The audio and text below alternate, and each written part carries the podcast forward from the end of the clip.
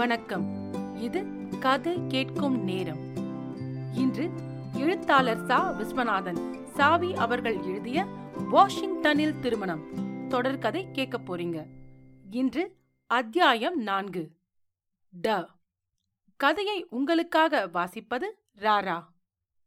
லோரிட்டாவுக்கு வாஷிங்டனில் போர் அடித்தது. காரணம் அவளுடைய சிநேகிதி வெசண்டா அருகில் இல்லாததுதான். கார்டனுக்குள் சென்று ஒவ்வொரு பூச்செடியாக பார்த்து கொண்டிருந்தாள். அதெல்லாம் அவளுக்கு ரசிக்கவில்லை. என்ன இருந்தாலும் டாஞ்சூர் ஃப்ளவர் பஞ்சுக்கு ஈடாகுமா? என்று எண்ணிக்கொண்டாள். வசந்தாவின் நினைவு தோன்றவே உடனே தன் தோழிக்கு லெட்டர் எழுத போய்விட்டாள். டியர் வசந்தா இப்போது நான் மேரேஜ் பார்ட்டியுடன் வாஷிங்டன் வந்திருக்கிறேன். என் டாடியும் மம்மியும் உன் டாடியும் மம்மியும் இங்கேதான் இருக்கிறார்கள். மிஸ்ஸஸ் ராக்ஃபில்லர் ஒன் மினிட் கூட ஓய்வில்லாமல் அலைந்து கொண்டிருக்கிறார். மேரேஜ் ரொம்ப கிராண்டாக நடக்கும் போல் இருக்கிறது இங்கே சம்மர் ஹவுஸை சுற்றிலும் beautiful garden flowers very nice. ஆனால் டான்ஜூர் ஃப்ளவர்ஸ் மாதிரி வாசனை இல்லை. அமான்ஜி சாஸ்திரி என்று ரெண்டு பேர் வந்திருக்கிறார்கள். வெரி ஹியூமரஸ் பீப்புள் அவர்களை பார்த்தால் லோரல் அண்ட் ஹார்டியை போல் இருக்கிறது. என் டாடியும் மம்மியும் பிரைட் க்ரூம் பார்ட்டியுடன் டம்பர்டன் ஒர்க்ஸ் மாளிகையை பார்க்க போயிருக்கிறார்கள். மேரேஜ் அநேகமாக ஏப்ரல் மாதத்தில் நடக்கும் என்று தோன்றுகிறது. இன்னும் டேட் நிச்சயமாகவில்லை. டுமாரோவுக்குள் எல்லாம் தெரிந்துவிடும்.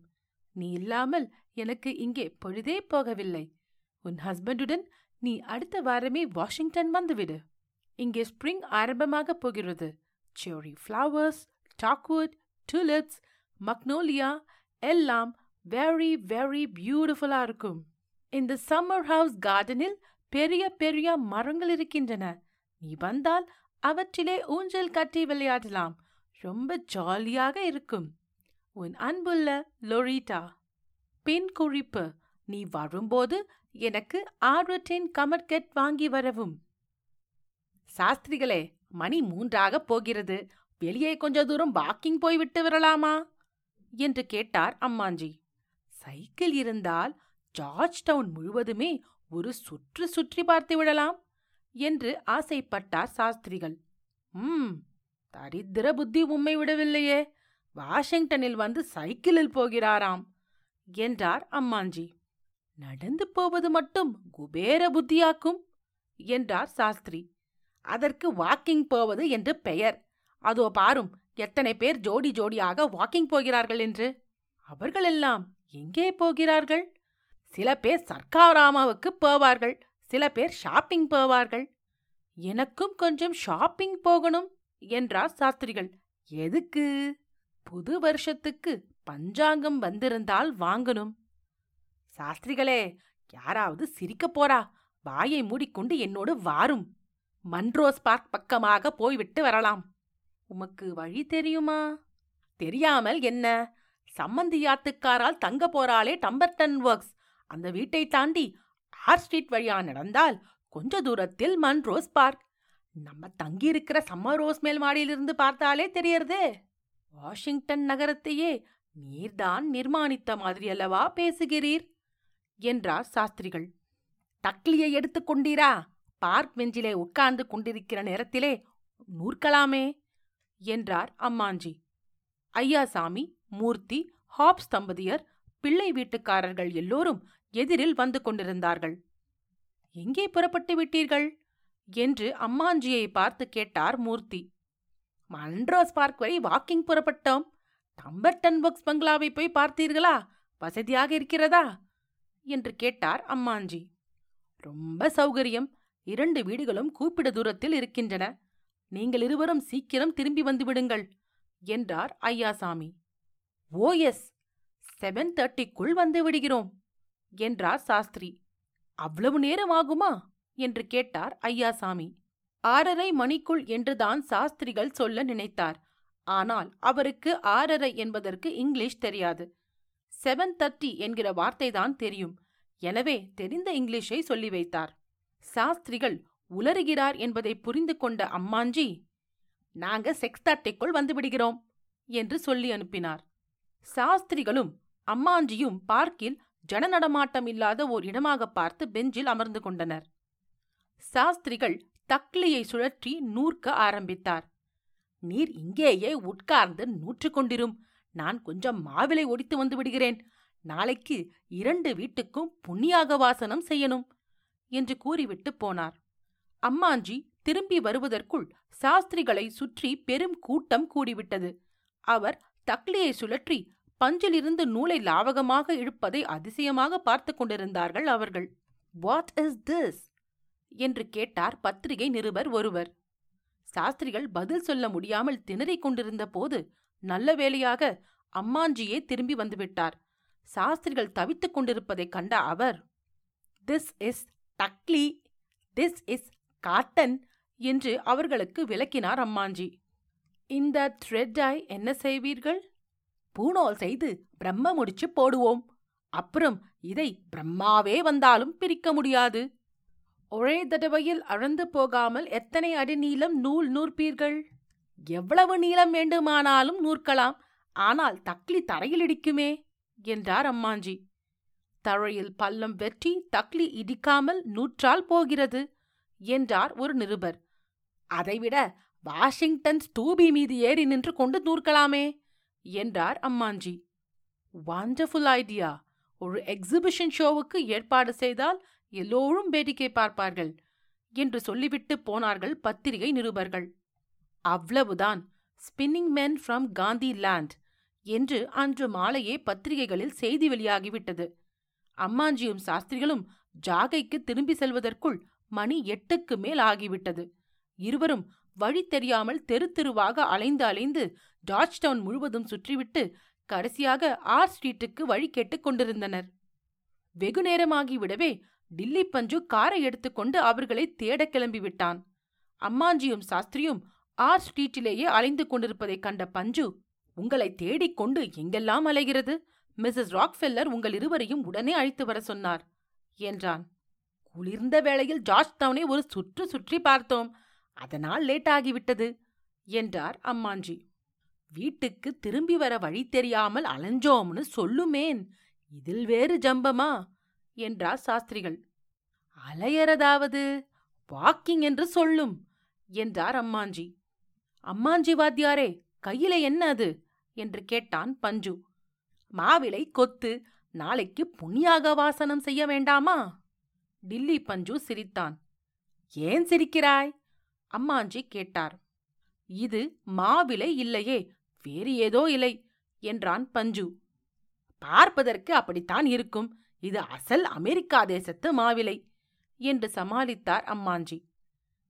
சம்மர் ஹவுஸில் ராக்ஃபில்லர் மாமியும் மற்றவர்களும் கல்யாண ஏற்பாடுகளைப் பற்றி சர்ச்சை செய்து கொண்டிருந்தார்கள். அம்மாஞ்சியும் சாஸ்திரிகளும் வருவதைக் கண்டதும் வாங்கோ அம்மாஞ்சி ஏன் இவ்வளவு லேட்? என்று கேட்டார் ஐயாசாமி. இந்த பேப்பர்காரால் எங்களை விட்டால்தானே? கேள்வி மேல் கேள்வி கேட்கிறார்கள். தக்லியில் நூல் நூற்று காட்டணுமாம். அதை ஒரு எக்ஸிபிஷனா நடத்தணுங்கிறா? ஆகட்டும் வாஷிங்டன் ஸ்டூபி மேலேயே ஏறி நின்று நூற்று காட்டுகிறோம் என்று சொல்லி தப்பித்துக் கொண்டு வந்தோம்.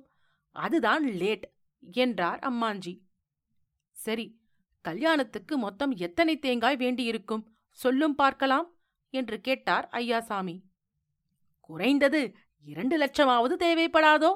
ராக்ஃபெல்லர் மாமியை சார்ந்தவாளே நிறைய பேர் வருவாளே என்றார் அம்மாஞ்சி. டூ லேக்ஸ் போதுமா? ஒன் மில்லியன் கோகனட் வேண்டுமானாலும் ஹவாயிலிருந்து வர வைத்து விடுகிறேன். எங்களுக்கு அங்கே ஒரு பெரிய எஸ்டேட் இருக்கிறது. என்றாள் மிஸ்ஸஸ் ராக்ஃபில்லர். ரொம்ப நல்லதா போச்சு. பந்தலுக்கு வேண்டிய தென்னங்கீற்றை கூட அங்கிருந்தே கொண்டு வந்து விடலாமே என்றார் மாமா. மஞ்சள் குங்குமத்தில் இருந்து ஆரம்பித்து எல்லாவற்றையும் விடாமல் ஜாபித்தா போட்டுக்கொள்ளுங்கள் ஒன்றையும் மறக்கக்கூடாது என்றாள் அத்தை. நாளைக்கே இரண்டு வீட்டுக்கும் புண்ணியாக வாசனத்தை நடத்திவிடலாம் என்றார் அம்மாஞ்சி. அதுவும் சரிதான். வெள்ளிக்கிழமையாகவும் இருக்கிறது என்றார் ஐயாசாமி. அப்படின்னா விடியற்காலம் மூணு மணிக்கே எழுந்து வீடெல்லாம் மெழுகி பெருக்கி கோலம் போட்டு செம்மண்ணும் இட்டு விடுவோம் என்றாள் அத்தை. ஏப்ரல் மாசத்திலேயே கல்யாணத்தை நடத்திவிடலாமா என்று கேட்டார் அம்மாஞ்சி. ஆமாம் சுபஸ்ய சீக்கிரம்னு சொல்லுவா பெரியவா.